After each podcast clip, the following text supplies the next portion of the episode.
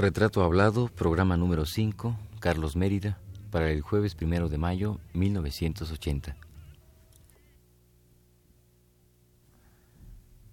Radio UNAM presenta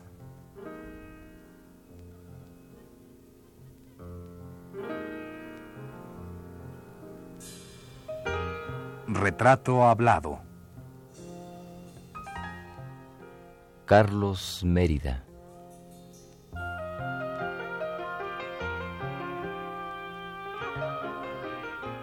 Un reportaje a cargo de Elvira García.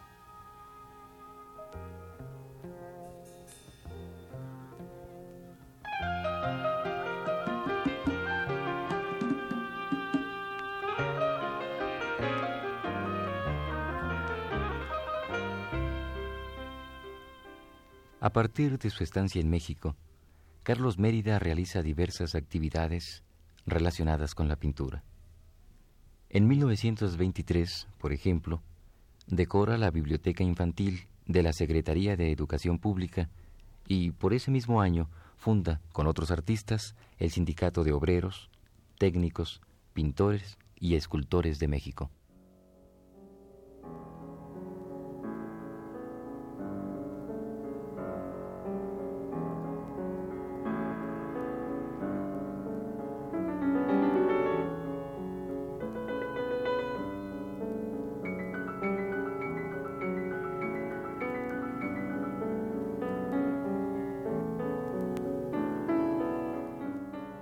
¿Cómo logra usted asimilar y amar, si se puede decir esto, una lucha artística y política, bueno, artística yo diría, ¿no?, que no es la de su país?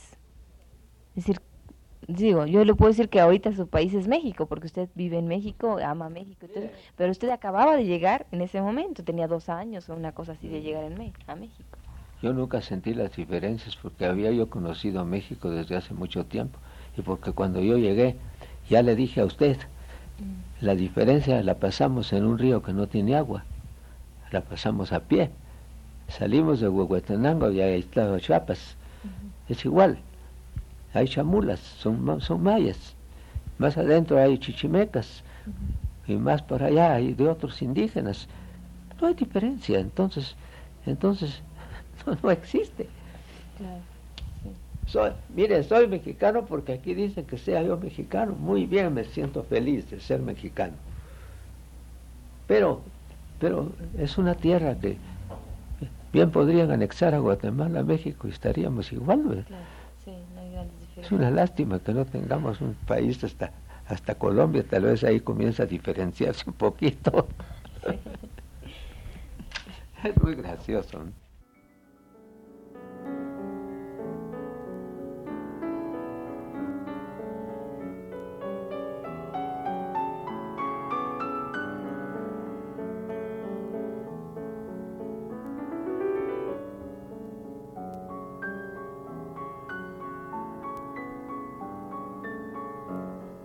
Poco a poco empiezan a surgir posibilidades de exponer la obra que desde mil novecientos diez había comenzado en Guatemala y posteriormente en Europa y también en México.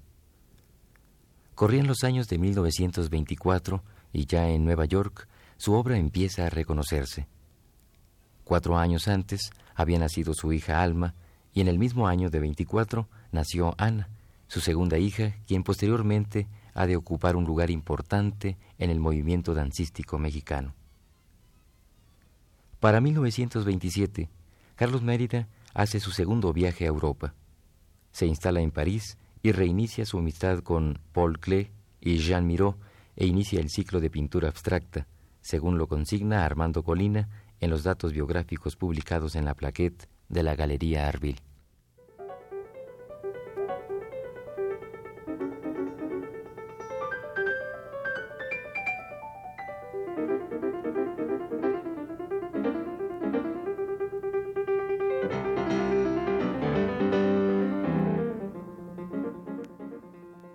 Su segunda estancia en París se registra en mil novecientos veintisiete. Estaba eh, yo estudiando y iba yo a París muy a menudo. ¿Qué le ofrece ahora París a diecisiete años de distancia, es decir, de la primera vez que viaja usted? Tengo gratas impresiones de París. pero no me interesa regresar. En el momento no hay todo lo que yo vi de una unidad pictórica, como fue cuando la creación del cubismo. Entonces hubo una unidad en favor de un, de, de un eh, movimiento pictórico que estaba desplazando al movimiento pictórico anterior, que era el, el, el impresionismo. Ahorita no lo hay. Entonces yo he pasado muchas veces por París. Me acuerdo de esto, del otro, voy a los cafés, recorro el, el, los Campos Elíseos, voy a ver a las desnuditas, al, allá al, al, Balta, al Baltabarán. Ya es muy familiar para mí eso, y, y poco interés. París es muy hermoso, me gusta más Italia, tiene más sentido, más hondura. Cada pueblo italiano es, es, es, no está mistificado. París ya es cosmopolita, pero eh, se ha vuelto muy turístico. Sí, claro. Sí. Ha perdido su sentido para mí, uh-huh. para mí, no sé para otros. Claro. Yo le preguntaba esto en relación a su a su segunda llegada a París, que se registra en mil novecientos veintisiete, si había alguna diferencia de, de sentimiento o de, o de impresión de usted hacia esa ciudad, claro, la de vi. La primera vez. Seguro que sí, era muy diferente. Ya se estaba trabajando entonces otras tendencias pictóricas. Ya después eh, estaba el Bauhaus alemán, estaba el, el Stijl, el holandés. Entonces ya había manera de diferenciar cierta, una punta de tendencias que existían, de las cuales yo sacaba bastante eh, bastante raja de todo aquello. Aprovechaba yo mucho eso, pero ya con una conciencia mayor de lo que es la pintura, ¿verdad? Tenía yo una, mucho más cultura, ya sabía yo diferenciar qué era lo bueno y qué no era lo bueno. Mire, ahorita, por ejemplo, me están falsificando mucho mis pinturas, y aquí las traen. Entonces, lo que hacemos es pegarle un papel por detrás, decir, esto está mejor hecho que yo, pero es una falsificación. Y esa falsificación cae en poder de, de, de, de un fraude, que es un delito. Por la sencilla razón de que ahora la pintura ha tenido un auge muy, muy fuerte. Ha subido mucho. Entonces se encuentra muy cómodo falsificarla para venderla más barata. ¿Y a usted qué le parece eso de que se falsifique su, su obra? Es un medio que encuentra un modus vivendi, ¿eh? Fácil, muy fácil de copiarlo, pero yo sé cuándo es mío y cuándo no es mío. Aquí vienen, por eso tenemos que dar cuando vendemos pintura un papel que se llama la autenticidad. No hay quien compre una pintura cara sino un papel de autenticidad, que hay que firmarlo.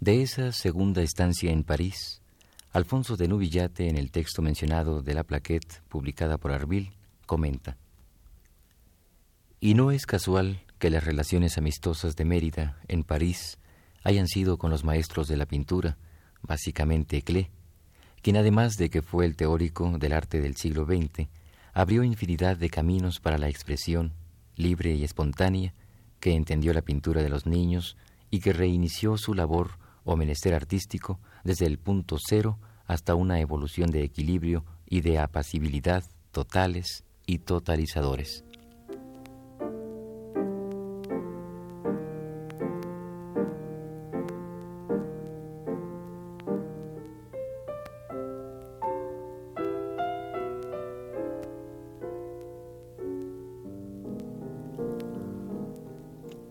Carlos Mérida, agrega Neuvillate, en ese momento va concibiendo la esencia del cosmos, el misterio de la dualidad real e irreal de su ancestral pensamiento maya, y con difuminaciones exentas de literatura y de otros ingredientes de la plástica, se decide a pintar la pintura, a hacer del medio plástico la sacralización de la individualidad y, exagerando esa misma realidad, lograr el estilo definitivo, catártico, pese a la tranquilidad constructiva, y lograr, además, la catarsis emotiva, intelectual, ontológica y del medio de trabajo.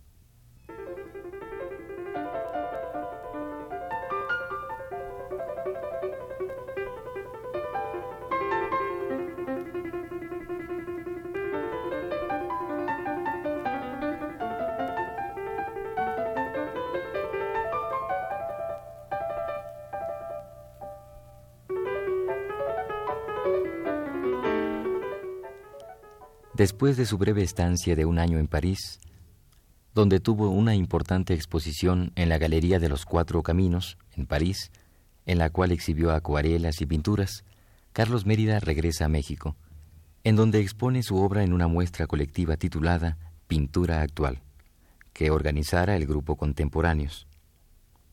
Ya en México, asiste a la creación de la primera galería de pintura, la Galería de Arte Mexicano, que dirigiera en su primera etapa Carolina Amor y posteriormente pasar a manos de Inés, su hermana, quien habría de promover a los pintores nacionales por diversas partes del mundo, abriendo fundamentalmente el mercado norteamericano. Mérida es para la Galería de Arte Mexicano uno de sus principales pintores, a quien ha de estimular y lanzar al mercado pictórico internacional. Casi paralelamente al surgimiento de la Galería de Inés Amor, Carlos Mérida es nombrado director de la Galería del Teatro Nacional, aquí en la Ciudad de México.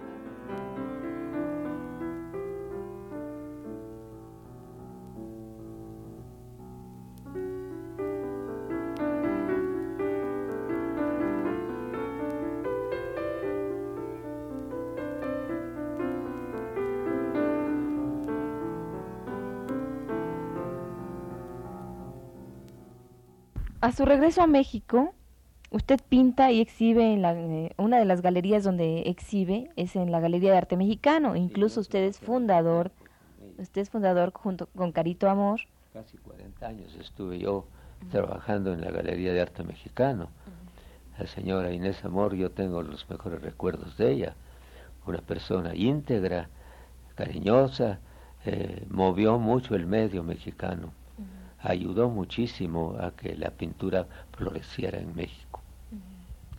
Se dice que la Galería de Arte Mexicano y, e Inés Amor concretamente lo impulsó muchísimo a usted, a no solo a nivel nacional, sino internacional, porque ella tenía grandes conexiones sí, con las galerías. Ahí nos, nos desenvolvimos, eh, comenzó a valorarse, comenzó a subir de precio, podíamos ya vivir del trabajo, ya no tenía yo que ir a enseñar a las escuelas. Sí, sobre eso quisiera que me platicara usted, porque según otros pintores me han platicado, Pablo Higgins, otras gentes, que ah, cuando no había galerías de arte, la gente, los pintores exhibían en su propio taller, o la gente iba a buscar los cuadros a su taller, o lo que usted dice, en las escuelas, ¿no? Sí. Iban a mostrar cómo era cómo era antes de, de poder exhibir. Al principio exhibir. No existían galerías. La primera se fundó, la fundó la Galería de Arte Mexicano, la señora Carito Amor, que era hermana de Inés, que es ahora esposa del doctor Furnier. A ella no le gustó el, el asunto este, se lo, se lo pasó a Inés. En los bajos de su casa, ahí se fundó la primera, hace como cuarenta años. Sí. Nosotros nos acogimos a esto porque era una... pues ya teníamos una especie de casa, ¿eh? Los pintores de ese momento, en donde poder exhibir, en donde poder... juntarlos, platicar, todo eso se extendió mucho. Bueno, en este momento pues hay cincuenta, cien galerías, entonces ya el, el mundo pictórico se ha extendido muchísimo, pero al principio era, era muy, muy parco, muy misérrimo, pero Inés fue una de las fundadoras de, de que el movimiento creciese. Había un millón de habitantes, le, le cuento esto. No teníamos catorce como ahora. Claro. Sí. Sí. Ahora es un macrocefalismo tremendo. Uh-huh. Antes podía usted salir a la calle, no pasaba nada. Habían seiscientos automóviles en la ciudad. No habían guardianes ni nada. Y era muy bonito. Hice a pasear a Xochimilco a pie o en el tranvía. Vaya usted ahora a ver si puede. Sí. En, es, en esta segunda época de su estancia en México, uh, ¿con, ¿con qué pintores o con qué círculos artísticos se relaciona usted? Me encontré con jóvenes ya muy capaces de pintor, con, con Castañeda, con, con Fernando, muchos, eh, bueno, mis compañeros ya modernos. Estuvimos con Mesa, por ejemplo, con, eh, con Castañeda, y otro, otro mundo ya diferente, con Toledo, ya. Ah, es otra cosa. Es decir, las galerías abundan. Los pintores ya tienen ahora dónde desarrollarse, dónde moverse, hacer. De manera pues que el movimiento de México está en razón directa del movimiento del mundo. Ahorita no hay una tendencia justa que acuse un movimiento general. Son tentativos todos. Los Estados Unidos inventan una forma, en Europa se hace otra cosa, pero no tiene unidad, por una razón, porque el arte no es como, como la técnica. Un ferrocarril de hace cincuenta años de vapor, eh, ahorita ya sería ridículo que jalase un tren de miles de toneladas, hay máquinas poderosas, el avión ya, ya facilita mucho todo esto. Así, así era esto. Entonces, eh, pues eh, la vida ha encontrado otros, otros modos, otros motivos, otras razones. Yo creo que eso es lo que está pasando. La, la pintura es ondulante, en una línea ondulante. Viene un, un, un, una tendencia, se diluye eso, como pasó el impresionismo al cubismo. Se diluyó el cubismo, subió, ahora está bajando el cubismo, pero no encuentra qué es lo que va a, a corresponder a la continuidad de todo aquello. Todavía no lo hay. Entonces, el mundo está descabezado porque no hay una cosa que, que diga, esta va a ser la tendencia general, como cuando hicimos nosotros el cubismo en mil novecientos diez, ¿verdad? Como cuando se hizo el impresionismo, como en la época barroca, son, son, son periodos, se dan la vuelta. Y eso no ocurre con la técnica, la técnica es una, va subiendo, va subiendo. Yo conocí los primeros aeroplanos en París, Lebrija, mexicano, se caía por ahí en París cuando iba a volar. Yo me subía en un avión, tres minutos por cinco francos, amarrado, deteniendo de dos palos en Le Bourget. Sí. Me llamaba la atención aquello. No se puede creer, ¿verdad? Sí, pues. Ahora si sube usted al Concorde, va en cinco horas o cuatro a París. A París, sí.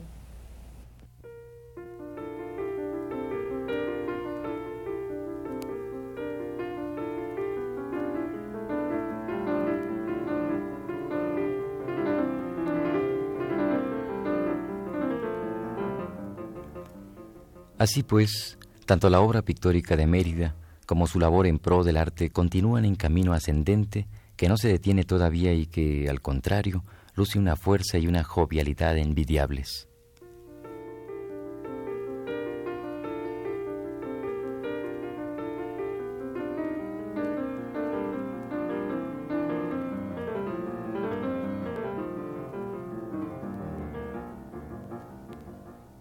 Para despedir nuestro programa, leeremos un párrafo más del ensayo de Neuvillate acerca de la obra de Mérida.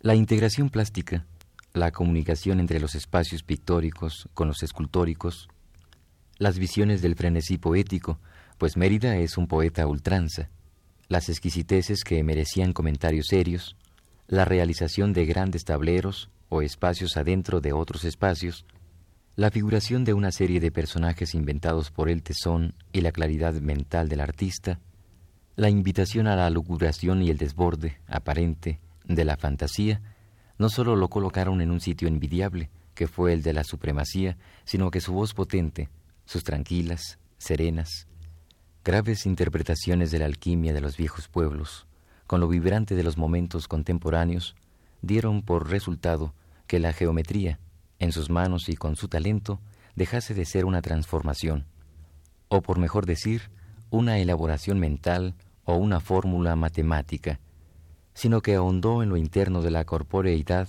y así sus trabajos, casi todos de pequeño formato, con lo que demostró asimismo que el tamaño es lo menos importante, ya que lo que cuenta es el resultado.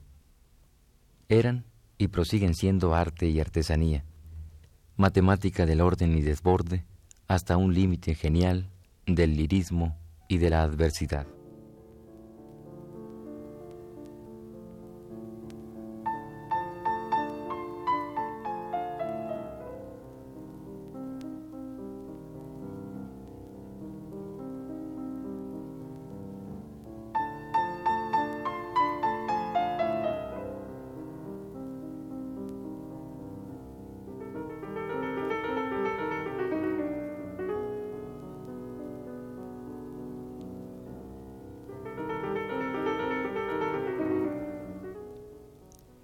Esta fue la quinta parte del programa sobre Carlos Mérida.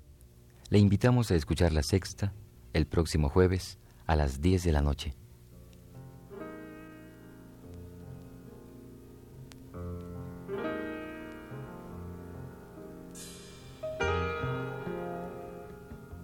Radio UNAM presentó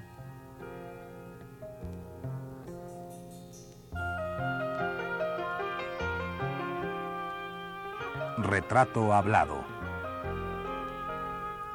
Carlos Mérida.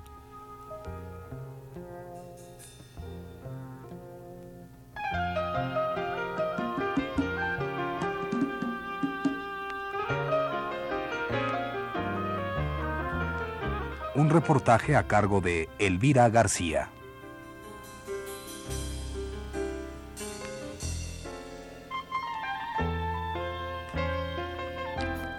Conducción técnica a cargo de Manuel Garro, en la voz de Fernando Betancourt.